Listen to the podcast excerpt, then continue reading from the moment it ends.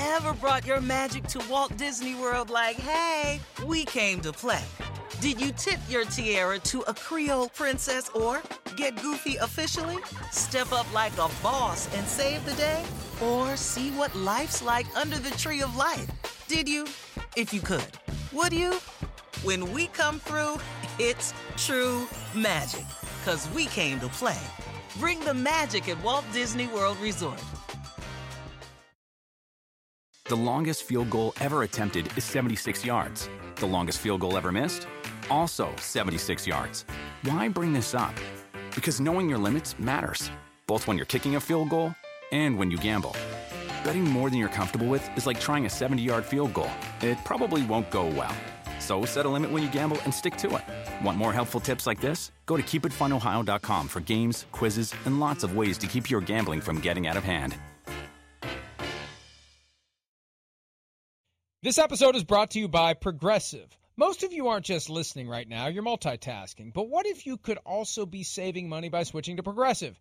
Drivers who save by switching save nearly $750 on average, and auto customers qualify for an average of seven discounts. So multitask right now. Get your quote now at progressive.com. Progressive Casualty Insurance Company and affiliates national average 12 month savings of $744 by new customers surveyed who saved with Progressive between June 2022 and May 2023. Potential savings will vary. Discounts not available in all states and situations. A little while ago, you said this the Bosa thing was going as you expected. Would you have expected him to sign by right now? I thought it would come probably to this time, just looking at the history of those things. Um, and I'm really hoping it gets done. I know they're working tirelessly at it. John, Hamp, Prague, I know their, their team is. and But um, hopefully we can get him in here sooner than later. Any way you can imagine this team not having him on the team, saying that this thing goes on into the season, regular season? Uh, yeah, you, I can imagine anything. Doesn't mean I like that picture. There's no way that you guys would consider trading Nick. No. Yeah. I mean, I haven't talked to many people about that, but I know how I feel pretty strongly. I think everyone would agree that. Kyle Shanahan on the Nick Bosa holdout. You know, it's funny. When Joey Bosa entered the NFL, he had a protracted holdout from the Chargers that went deep into August over one of the very few things you can negotiate in a first round contract, but it was acrimonious and it was extended. And it made me think when the 49ers drafted Nick, they're going to have a problem at some point. You know what? He he signed pretty quickly and after his third year, he wasn't demanding another contract, but here we are. He's entering year 5 and he's drawn that hard line. And the 49ers have a reputation for driving a hard bargain with the players and being very shrewd negotiators. Paraag Marathe has done a very good job from the team's perspective of managing the cap and negotiating guarantee structures that give them maximum flexibility. Well, they've come up against somebody now that is driving a hard bargain. and, you know, I say all along in situations like this, both sides need to know when the clock strikes midnight. And that's when they go to their best offer, their best position. And you hope that the two circles on the old Venn diagram, something they used to teach us in school, I don't know if they teach it anymore, but the Venn diagram, all the two circles have to do is kiss. And they, are not. We, the, the clock is striking 12 now.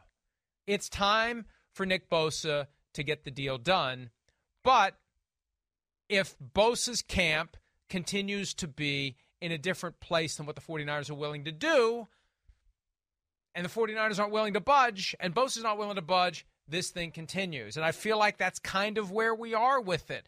That, you know, the, the bell is tolling, and maybe he won't be there week one in Pittsburgh. Yeah, I mean, listen, for an NFL head coach, it's past midnight. I mean, it's it's you know we're getting close to damn. It's it's about to get real here, and we need you out here, and we need you to be in game shape, and you know all systems go right. Now, you know, I know Bosa has very good representation, right? His agents respected around the league. The Bosas are very business savvy, you know, like you talked about with Joey. The dad played in the NFL that's kind of known as well, right? So yeah, he's he's obviously got a few details in the contract there that that Nick Bosa and his agent, you know, don't don't like quite yet. But yeah, is it is it worrying if you're Kyle Shanahan and and the coaches on the 49ers? Yes. Now they have a great defense, right? You know, could they get by for a little bit without him? Okay, sure, maybe, right? But but I mean, ultimately, we know this is this is one of the best defensive players in football, if not the best.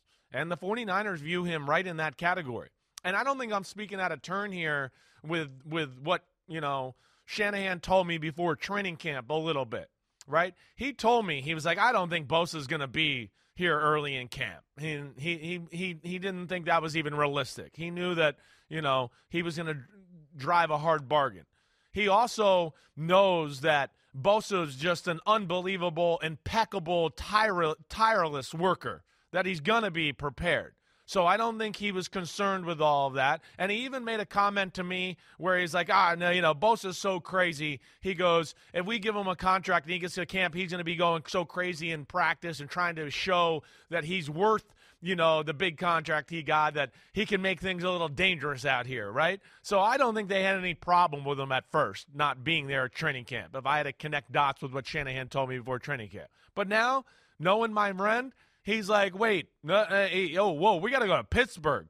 They're they're they're they are hitting on all cylinders here in training camp.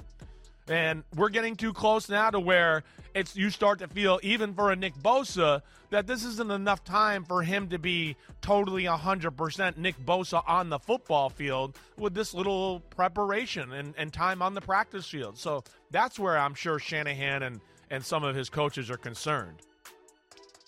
Well, and that's the key. How much time do you need to be ready to go when the week one game rolls around? We're 10 days away from it.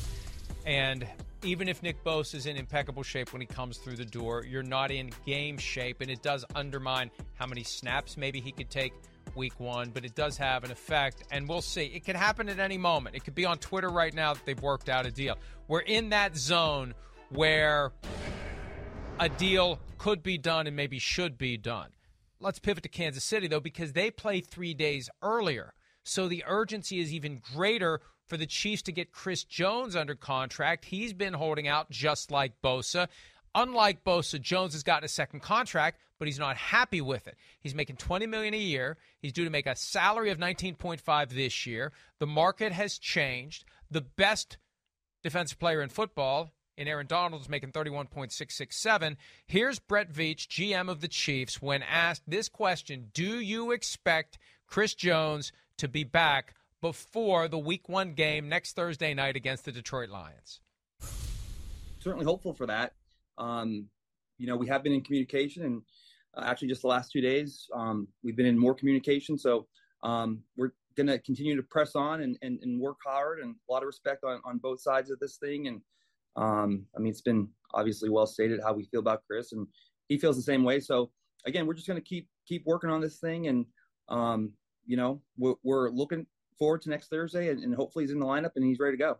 When you say communication, just want to clarify: Do you mean progression towards a deal or progression towards just getting him to back in Kansas City without a deal? And do you foresee him potentially returning absent a deal?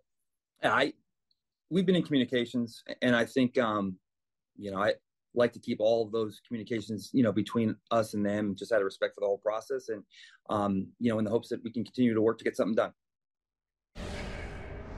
I wonder what that giant orange thing was in the foreground. He's got a Gatorade bottle right next to his camera. I finally figured that out. It's this big giant orange thing.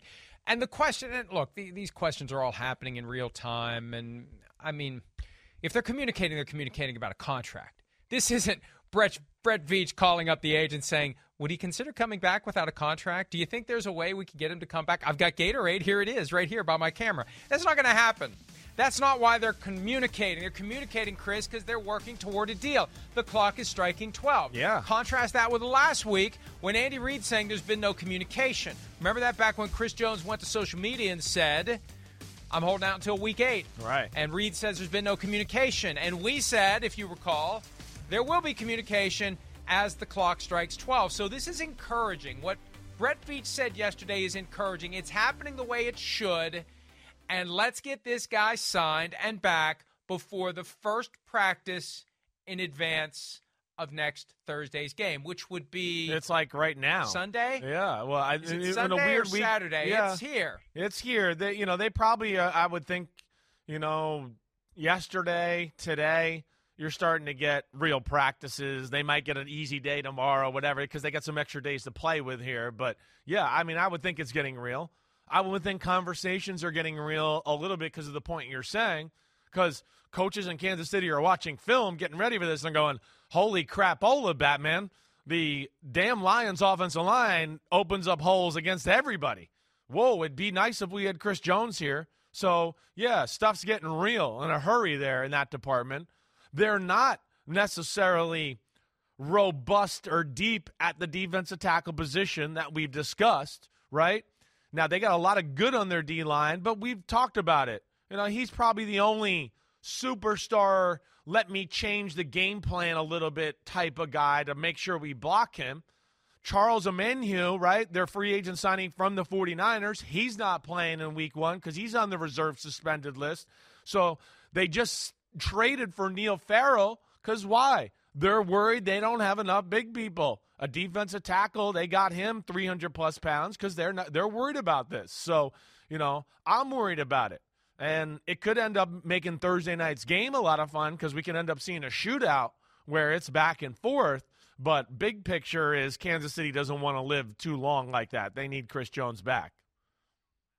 Yeah, I mean, there's a certain point where you just got to get this done. And we're getting toward that point if he's going to be available on week one. And at some point, he's got to come back and get himself into shape and get himself in midseason form. The other players who have been there are ahead of the curve. He'll get there whenever he shows up. And who knows? Maybe this will linger. I'm encouraged, though. I'm more encouraged by the Chiefs situation than the 49ers situation. Are you? Okay. I feel like, okay. yeah, just because, even though it's a three day shorter fuse, with Veach saying there's communication, it just tells me they're working toward it and they're going to get something done. And Chris Jones, I'm just, I feel like it's moving the way it should. The way Kyle explained it, he just seems kind of discombobulated and dismayed by the situation. He's surprised that he, it is where it is. And it could be that the 49ers, who thought this thing would get resolved, are surprised by how strong of a stand Nick Bosa is taking. And they have to ask themselves do we want to set a precedent here that could be used against us with some of our other great players in the future if we cave into Nick Bosa and give him the structure he's looking for on guarantees, the cash flow he's looking for, the dollars he's looking for? That's one of the big concerns for teams. If they cross a certain bridge with a certain player, they're going to get dragged across that bridge with everybody else who's due for a contract. So they hold firm with one guy to make it easier to negotiate with the rest of them. Instead of just saying, as some teams will do, when you know a player would say or his agent would say, "Well, you did that for Nick Bosa," the response is, "Start playing like Nick Bosa. Exactly. We'll do it for you." Exactly. You know that that's where I don't think teams play that card enough. They're a little too nice, right? The guys in the locker room know. You know, don't let the agents always talk into that. The, the guys in the locker room know Nick Bosa's worth more than the majority of those guys there, and how important he is to the football team, and how good he is even in the scope of the whole league. Um, but but yeah, uh, you're exactly right. I think there is that. The teams get a little scared of that, uh, but I think there is the reality of a lot of players are realistic in knowing that hey yeah, I, I, I knew when I was on, you know, the Tampa Bay Buccaneers or anything like that, that, hey, yes, Derrick Brooks or whatever, he might get stipulations in his contract that I won't because he's freaking Derrick Brooks and he's a Hall of Famer. And, uh, yeah, teams probably need to play that card a little bit more.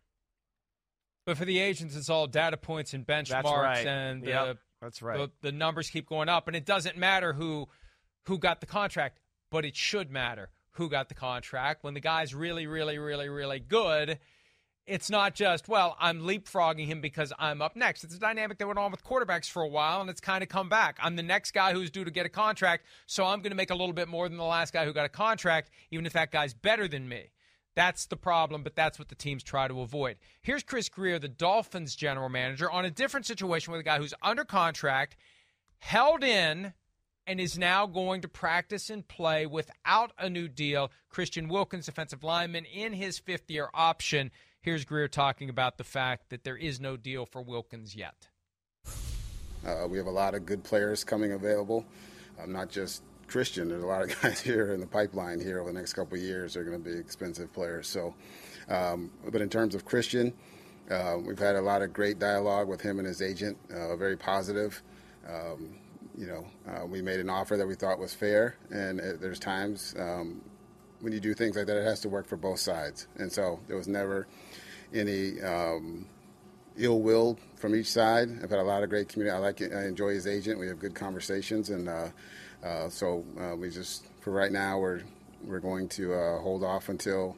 In my mind, at the end of the season, because I don't think it's fair to distract Christian from his goal of what he wants to achieve and for the team. Yeah, I mean, look, that's a diplomatic way of putting it, but if I'm the player, I still want to get my contract when I can because with each additional game, I have the risk that I'm going to suffer some kind of an injury that keeps me from ever getting that contract. But it sounds like they understand they're just going to kick this can until after the season, and that's good for the Dolphins because they don't have to take on the injury risk. I mean, for the player, he only has to worry about one person. For the team, they got to worry about everybody, and they worry about every precedent and every situation, and managing the risk for every player they give a big contract to. And if they can pull off a situation like this, where they got a guy who's going to show up and play and play hard without a new contract and carry the injury risk all year long, that's good for the team. I mean, look, look at what happened with Ryan Jensen. All the millions that he's getting from the Buccaneers because they took on the injury risk, and the injury happened. So this is a good outcome for the Dolphins that they have this guy in camp willing to play and not insisting on his second contract now and then they'll just see where things are after the season. Yeah, yeah. I mean, you know, I one I, I wish the player in these instances would be like, no, no, I, I don't want to table it right now. I'll work and do this, but my agent, I pay him. I can still focus on football, and he can give me little updates on what my new contract might be. You know, so I don't love that angle, right? And I hope that Christian Wilkins ain't letting the team push him down that angle. If I'm him, I go, no, no, no. My agent will call you tomorrow, and let's keep talking about it, right? I'm I'm totally good playing nose tackle. This is not affecting me. I'm good. Now you keep talking to him. And I, I wish players would take that angle a little bit more. But it's like we always talk about players in a lot of ways have such good hearts and they want to play and they don't want to upset the apple cart at all that they do that. This, this one's going to be, I don't know where this goes. The Dolphins have first class problems. They're paying Tyreek Hill a ton of money. They've got a Jaylen Waddle who's going to be asking for a new contract not long from now. Terron Armstead's being paid like one of the highest paid left tackles in football. They got Bradley Chubb being paid like one of the highest paid pass rushers in football. He's he's not even the best pass rusher on the team. Jaelan Phillips on the other side, they're going to have to pay him soon. They got Jalen Ramsey, they're paying top end money. Xavier Howard paying top money. And then Jevon Holland, their safety, at some point is going to need top money too. Not all these guys are going to be there. I worry that we've gone down the road of like Christian Wilkins, who, you know, maybe not as Quinnen Williams, but he's right there. He's in that group with Jeffrey Simmons and all them. I think we're getting down the road here where this is one they might have to just trim the fat or whatever, and they just can't sign Christian Wilkins when it's all said and done. And one guy you didn't mention because it's still to be determined. What happens uh, with Tua? Exactly. Duh. Right. Duh. If yeah. he has a big year, they got to pay him. Exactly. If he doesn't, they still have to pay him twenty million plus next year. But they likely move on. They did pick up the option though, so it's not a contract year for Tua, but it is a prove it year. If he has a big season, if he stays healthy, if he incorporates the jiu-jitsu training properly and doesn't strike his helmet against the turf and doesn't suffer concussions this year, they got to sign him to a long-term deal as well. He's on board with the idea that they're going to wait until after the season. And remember when we did the exercise a few months ago, Chris, where we were trying to determine which quarterbacks were proven or not proven? We agreed that Tua isn't proven because even though, like Justin Herbert and Joe Burrow, he was eligible for a new contract. Nobody was saying, why aren't the Dolphins giving this guy a new contract? He's got another year that he's got to prove it, or, or, he won't. But this is the year that he becomes proven if he stays healthy and he plays like he did when he was healthy last year. Yeah, that's right. I mean, last year was the first year where we go, oh, he looked like a first round pick. I mean, come on. It's not time to pay him yet.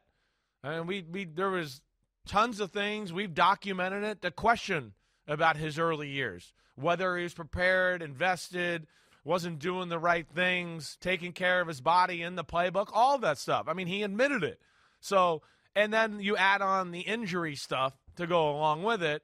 It's a double. It's a double whammy there. One, he's got to prove he can stay healthy. Two, he's got to prove he he is what we saw last year, and that wasn't just the the all star offense and Mike McDaniel coming up with game plans that the league wasn't used to yet.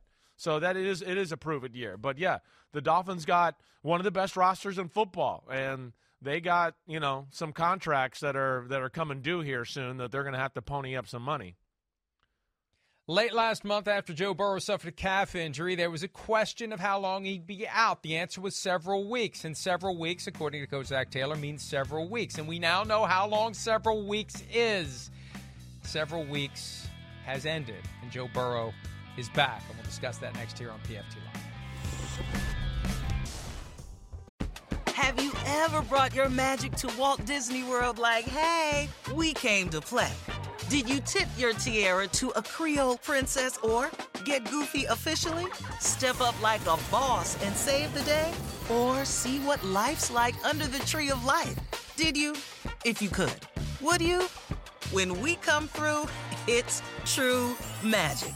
Cause we came to play. Bring the magic at Walt Disney World Resort.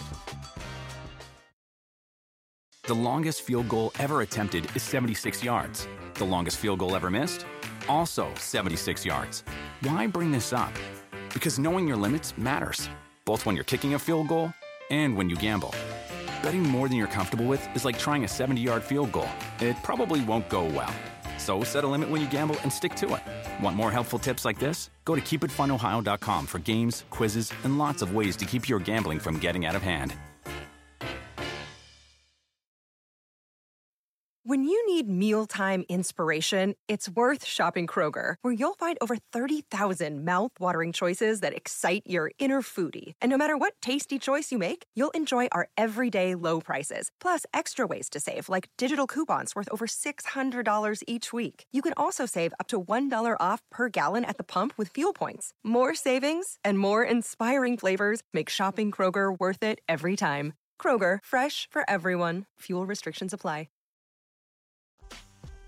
Joe Burrow, there he is, back in uniform, back at practice, more than a month after suffering a calf strain that scared everyone in the NFL that we were going to lose one of the best starting quarterbacks, possibly for the whole season. He's back. He doesn't have a new contract yet, Chris. I think week one, they got to get this thing done. But until then, he's on the practice field, and off we go. Bengals at Browns week one. Looks like he's going to be ready to go and ready to play when September 10 rolls around. Yeah, I, I mean, yeah, it does. It, you know, it's good to see he's got no sleeve on that calf muscle, right? We saw that the day he got hurt. That's the first thing that I noticed when I saw this video. Uh, hey, Joe Burrow, I, I, I don't doubt he's he's going to be good. This is you know enough time. I don't know if you get his absolute best week one. You know that'll be the question even for a guy like Joe Burrow. We talk about it all the time. We hit it on Deshaun Watson. He talked about it, John Jonathan Taylor. Damn, you go that long a time where everybody's practicing back in the full swing of things. You know, you you get back out there on the bike and you're like, wait, whoa, hold on, I'm not you know quite used to this. So you know he's got some catching up to do, but good to see him back on the practice field. I mean, come on, star of the sport.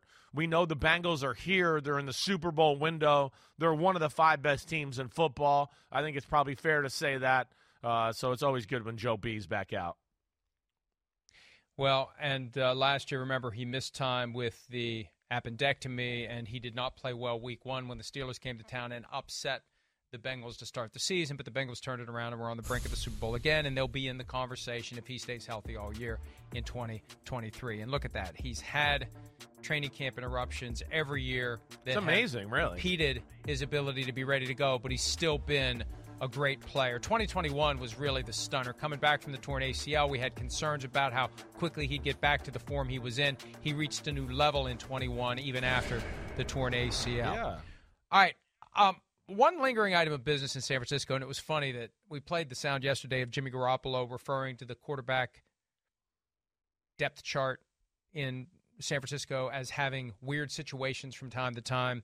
Kyle Shanahan reacted to that yesterday. I could tell he really didn't like it, but there is still one lingering weird situation there, and it's that question of whether or not Brandon Allen actually beat out Trey Lance for the third string quarterback spot. Allen's on the 53 man roster. Shanahan explained yesterday why they kept Allen on the 53 man roster and danced around saying he just earned the job. He was QB3. It was like, well, you know, if we would have cut him, somebody else would have signed him, would have claimed him. There was some semantics at play.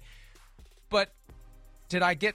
But, yeah, we're oh, supposed oh, to go to did I- commercial break and then the next segment. But it was here. Did I? I ended up. Oh, no, you can't, that's bro, bro, bro, bro, read. I was, It- I was no, I was one segment ahead. Remember how you were one episode behind Yeah, on Hard Knocks? Yeah. I was one segment ahead in my sheets. I apologize deeply for my error. We will continue this conversation for this Thursday edition of PFT Live. Continues I thought it was the greatest right tease ever. Uh, it's the longest tease ever. Yeah, shut up. Your thought with, with Brandon Allen, whether to, to let, let him try, try to get him through, or did you think that he might get We, picked um, up? yeah, we wish we could have, but we had pretty good knowledge that we think he would have got claimed. And um, if there was a third quarterback out there you could put on your practice squad you felt as good with, then it wouldn't be an issue. But um, when he's going to get claimed and how we feel about him, it was important to keep him.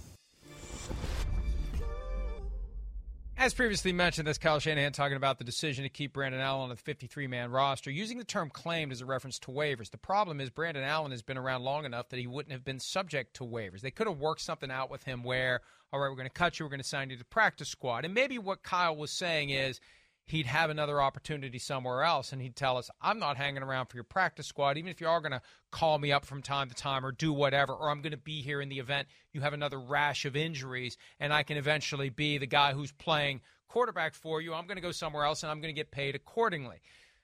I still think, Chris, that there's an unanswered question.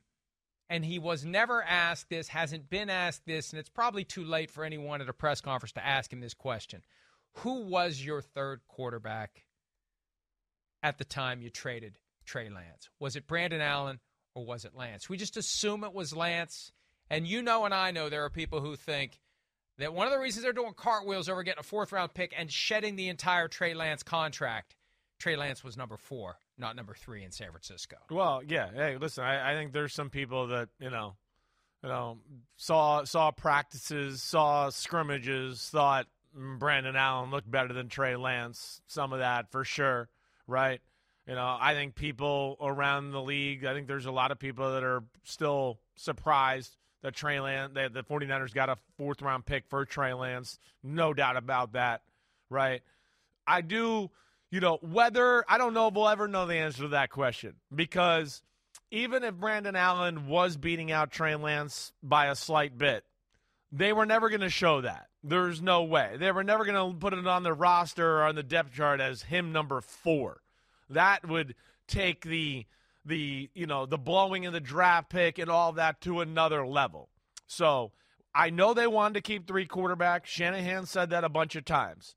I think that if they couldn't find a suitor for Trey Lance, that Trey Lance would be three and Brandon Allen probably would be somewhere else. Yeah, I don't think he was subject to waivers, but I think he's a guy that would have been picked up. And I think the 49ers had some inside info that there was a few teams that were very interested in him. And the one team I heard throughout the league where a lot of people thought Brandon Allen was back to the Bengals, where he came from. And of course, Joe Burrow's, Joe Burrow's been hurt, and he knows that offense.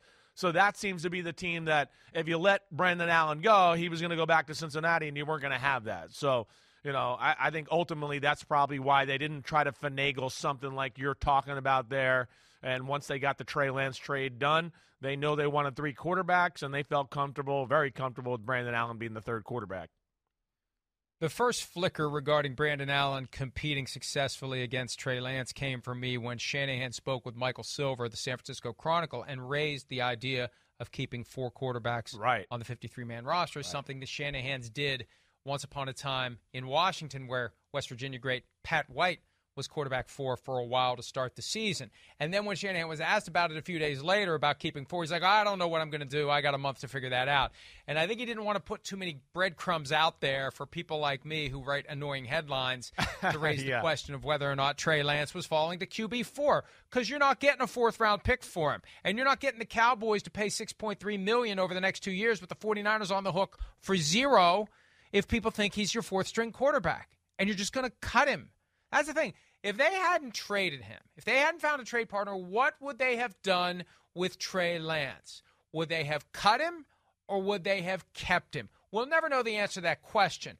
But the fact that they were so happy to get a four from the Cowboys and shed the contract, it kind of tells me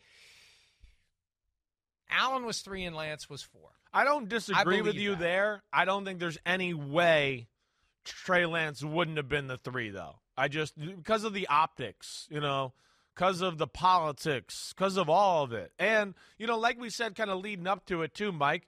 You know, I think too. You know, if it did get to Trey Lance and he got a chance to go out there and play, they could kind of like, hey, look, he was pretty good, and you know, there, there, I think there was still a hope that that might happen to salvage that look or the conversation around you know trading away the draft picks to get him. Um, you know, but but but I hear you. It it is interesting. I don't know if we'll ever know the answer to that question, but I don't think just knowing Shanahan and knowing coaches in general. Uh, they don't. Th- that would cause more problems and more issues and whatever else. I, I think Trey Lance would have been the third if they couldn't have traded him. So, with Kyle Shanahan not willing to take the risk of losing Brandon Allen by cutting him on Tuesday, the flip side, Bill Belichick took the risk twice, releasing Bailey Zappe, Malik Cunningham, having one quarterback on the 53 man roster. Neither is claimed on waivers. Both are back on the practice squad, and there's a way that Belichick can play this, Chris. He did this with kickers a few years ago, where he had no kickers on the active roster, and he would just bring one of his two kickers up for game day. He can say, I'm going with one quarterback on the active roster, and I'll bring up Bailey Zappe or Malik Cunningham, depending upon the game plan, depending upon what I think I need in a QB2. And you can do this. You can pull this off for up to six weeks because under the rules, a guy in the practice squad can be called up and sent back down for game day three times. The fourth time, you have to put him on the active roster, and to remove him from the active roster, he's got to be waived, and he can go through waivers and be claimed all over again.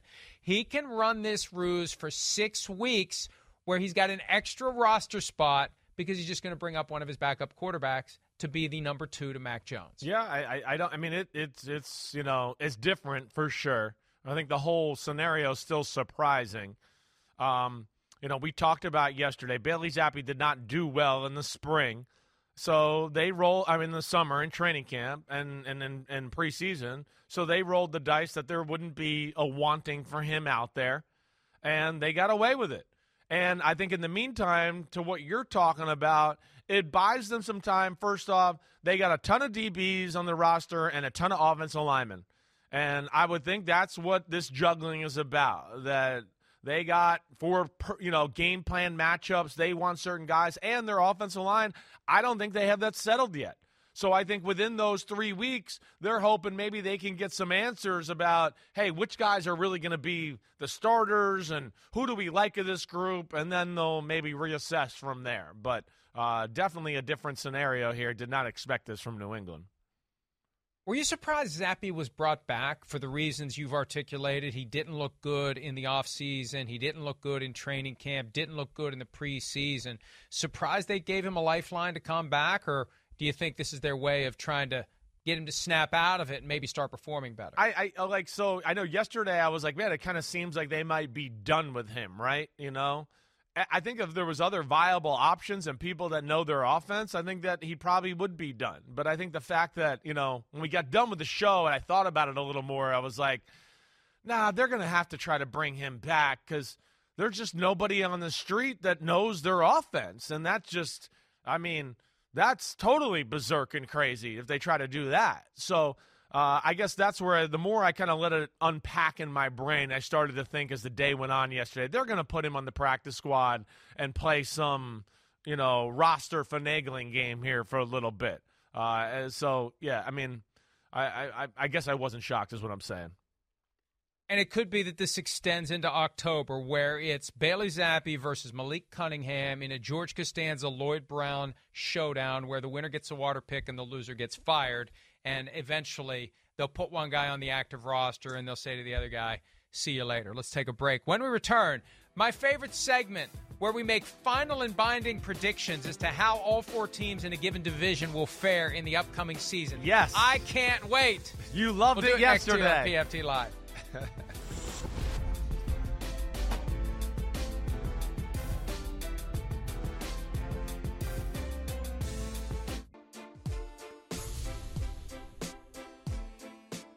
NFC North, those are the odds. over under win totals plus to win the division. Look at the Packers. The Packers. It's insane. At the back of the pack, but not by much. Plus 400. Come on. That's it, this is a wide open division, and it's the hype that has the Lions, I think, as the favorite. So let's do it, Chris. Let's pull out the crystal ball. Let's make the binding predictions as to how each team in that division will finish. Who do you place in fourth in the old black and blue division? Once the NFC Central, now the NFC North. Well, it's it's uh, you know the Bears. That's who I'm putting forth. Now, I like some of the things they've done in this offseason. You know, I'm excited to see Justin Fields and what he can do. Can he make that next jump? But I got to see it first. One, I don't think the roster is exactly where they want it to be. Two, you know, Justin Fields and his ability to throw in the pocket and win games that way and do that. I still have question marks about that. I still don't even think he got enough throws in this preseason altogether and didn't throw it all that great in the last preseason game. Uh, if you watch that against Buffalo, so I think between that, they got some pieces on defense. I think they're improved, but I, I, I still think they're the fourth best team in the division as we sit here right now. Well, fourth best and finishing fourth are two different things because a lot of factors go into well, how a sure, team is going to sure. finish. Right, right. So, So- I'm finishing fourth. I'm struggling with I'm struggling with the weird vibe around the Vikings in the final year of Kirk Cousins. Is he going to be better? Is he going to be worse? Will the defense really be better with Brian Flores when you just don't have the players? You can whip up a great game plan, but as one coach told me not that long ago, it's not a chess match if one team is made up of pawns and the other team is made up of queens and rooks.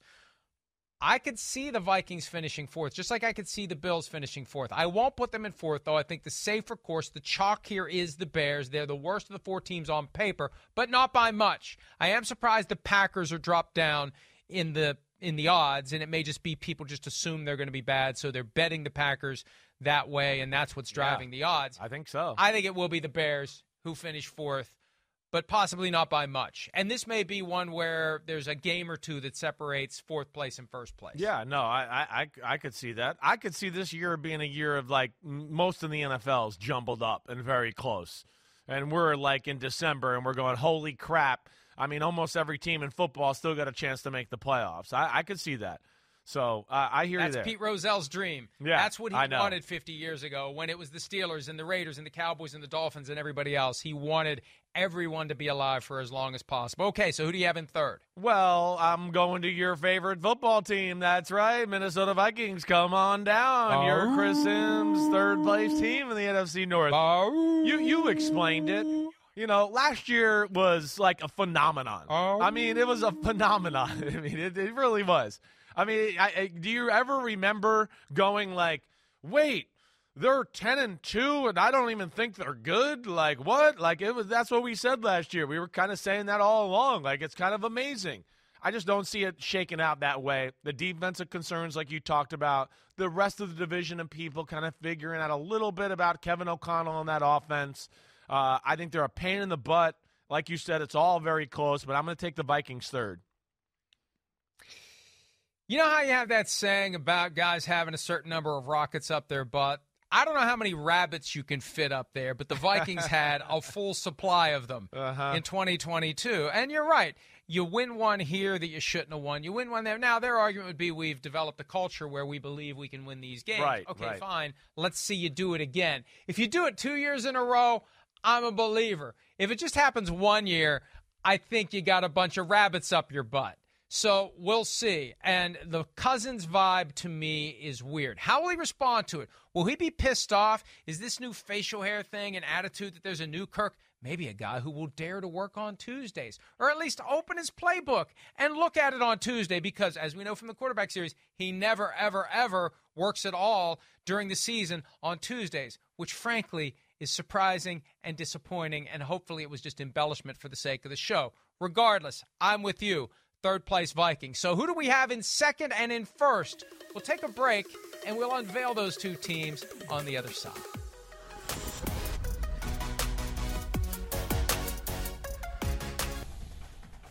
Oh, baby. It's a big weekend on Peacock. NBC has a huge college football Saturday this weekend, 12 p.m. Eastern on Peacock. On Peacock, Eastern Carolina takes on Michigan with Mike Tirico, my favorite Mike, I like to add, and yours truly on the call. That's right, I'll be there in the big house watching Michigan. The day continues at 3:30 p.m. Eastern on NBC and Peacock with Tennessee State versus Notre Dame. Then it continues at 7 p.m. Eastern on NBC and Peacock with West Virginia at Penn State in the debut of Big 10 Saturday night. Yeah, baby. Football at NBC all fall long, Saturday, Sunday. We got you covered right here. Okay, first of all, the Notre Dame quarterback cannot have any eligibility left. He's 35. That's my first observation. And secondly, uh. secondly, you know, here's my West Virginia Penn State trivia that applies only to me.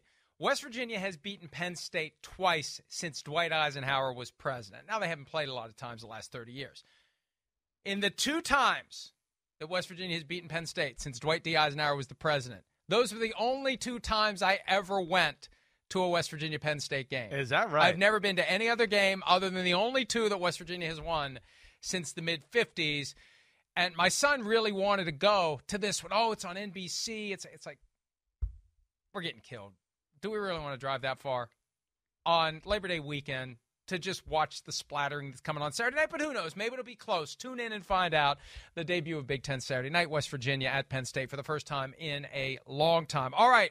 Who do you got in second place in the NFC North? I'm going to go with the Detroit Lions in second place. Now, I mean, I know they're the betting favorite, and they're you know everybody's you know lover right now as far as the the darling of the NFL. Uh, you know, I don't know if I, why I said lover there, but I gotta see I gotta see more on defense. All right, uh, that's one thing. I gotta see again too you know, I just hey, this is different. This ain't last year. Just because it ended off well in the regular season doesn't mean it just starts off well again here the next year. Totally different dynamic. There is pressure and expectations on them this time around. They're not going to catch people by surprise. I know they're good. Jared Goff, that was the best year of his career. I guess I would like to see another year of that, right? So for those questions or answers or questions I got right there, I'm putting them too. I agree with you, and I got him at two as well. Wow. Look, the Packers have the track record. The, pra- the Packers have proven that they know how to put together winning football teams. It's not just the players. The players help. Having Aaron Rodgers helps, but I think in that division, wide open, the Packers can emerge as the best team, especially because they have the benefit of no one thinking they're the best team. That is a huge advantage. Your guys don't get a big head. And you've got ammunition as the coach to put a chip on their shoulder. Look, they're all on the Lions. Everybody loves the Lions. What have the Lions done? And if I'm a Lions fan, I like the fact that my team's getting respect. I like the fact that they're talking about my Lions. But at the same time, what have my Lions done to deserve this? Carrying these expectations when they haven't won a playoff game since 1991. That's it. So I I just think, hey, they started one and six last year. It made the finish more exciting. But at the end of the day, they didn't get to the playoffs. All they did was they gave us a very entertaining regular season finale, game number 272. And Chris, I think that what they did at Lambeau Field that Sunday night, when everyone was watching, that has fueled this idea that they're ready to just pick up exactly where they left off. And I'll believe it when I see it. And maybe it'll happen but I'm not ready to co sign on that, especially because the Steelers did the same kind of thing, and nobody's saying they're going to make the playoffs. Yeah. And the Jaguars did something more impressive than the Lions. And I know the Lions beat the Jaguars last year during the season, but the Jaguars had a more impressive finish, and nobody's on them either. And maybe it's AFC, NFC, but the Lions got to prove it to me. And the Packers have I'm, proven I'm it to me. I'm with you there. It's, it's a lot of hype. I think the love for Dan Campbell adds to it. Hard knocks last year, all of it, I think, has just kind of reached a pinnacle of hype there. But Green Bay, yeah, the culture, right? I think people question the quarterback. I like what I saw, but I think if you go through the rosters in the NFC North and we go through position groups, we're going to pick more Green Bay position groups than just about any. And that's where I kind of look at it. I think they're the most complete team in the NFC North. I think they're going to bounce back and rally behind Jordan Love this year. I really do. So I'm playing that one. All right, on this last day before the first day of school in Connecticut, Chris has a permission slip from his mother. He's leaving. Chris has to leave.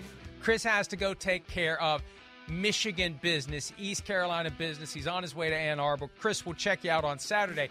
When we return, I will try, keyword try, to land the plane. Good luck. All by my lonesome.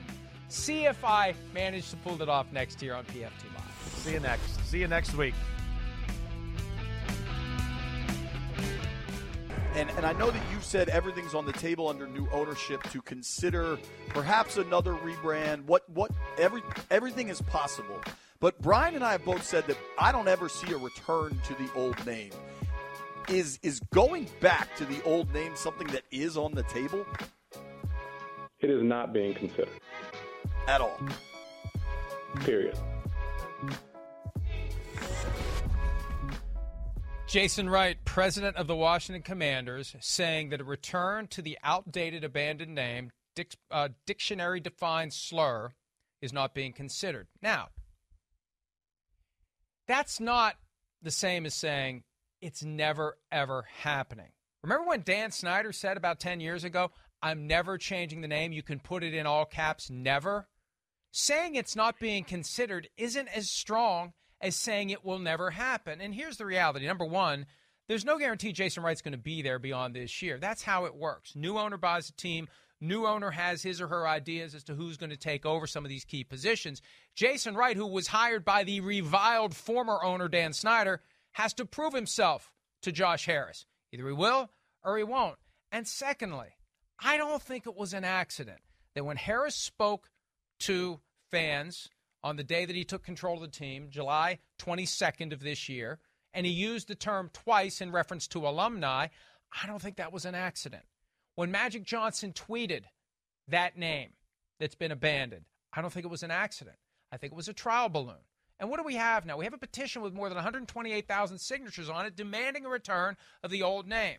So saying it's not being considered, period, that's not the same as saying it won't be considered. That's not the same as saying it'll never happen. And as we learned when Dan Snyder said the former name will never be abandoned, even if Jason Wright said never, anything's possible. You never say never and you never close the door. And it's something to keep an eye on because I think depending upon how things go, there still is a chance one of these days they'll try to go back to the old name. That's it for today. Peter King joins me tomorrow. Enjoy your Thursday. The longest field goal ever attempted is 76 yards. The longest field goal ever missed? Also 76 yards. Why bring this up? Because knowing your limits matters, both when you're kicking a field goal and when you gamble. Betting more than you're comfortable with is like trying a 70 yard field goal, it probably won't go well. So set a limit when you gamble and stick to it. Want more helpful tips like this? Go to keepitfunohio.com for games, quizzes, and lots of ways to keep your gambling from getting out of hand. Walmart Plus members save on meeting up with friends. Save on having them over for dinner with free delivery with no hidden fees or markups. That's groceries plus napkins plus that vegetable chopper to make things a bit easier. Plus, members save on gas to go meet them in their neck of the woods. Plus, when you're ready for the ultimate sign of friendship, start a show together with your included Paramount Plus subscription. Walmart Plus members save on this plus so much more. Start a 30-day free trial at walmartplus.com. Paramount Plus Essential Plan only. Separate registration required. See Walmart Plus terms and conditions.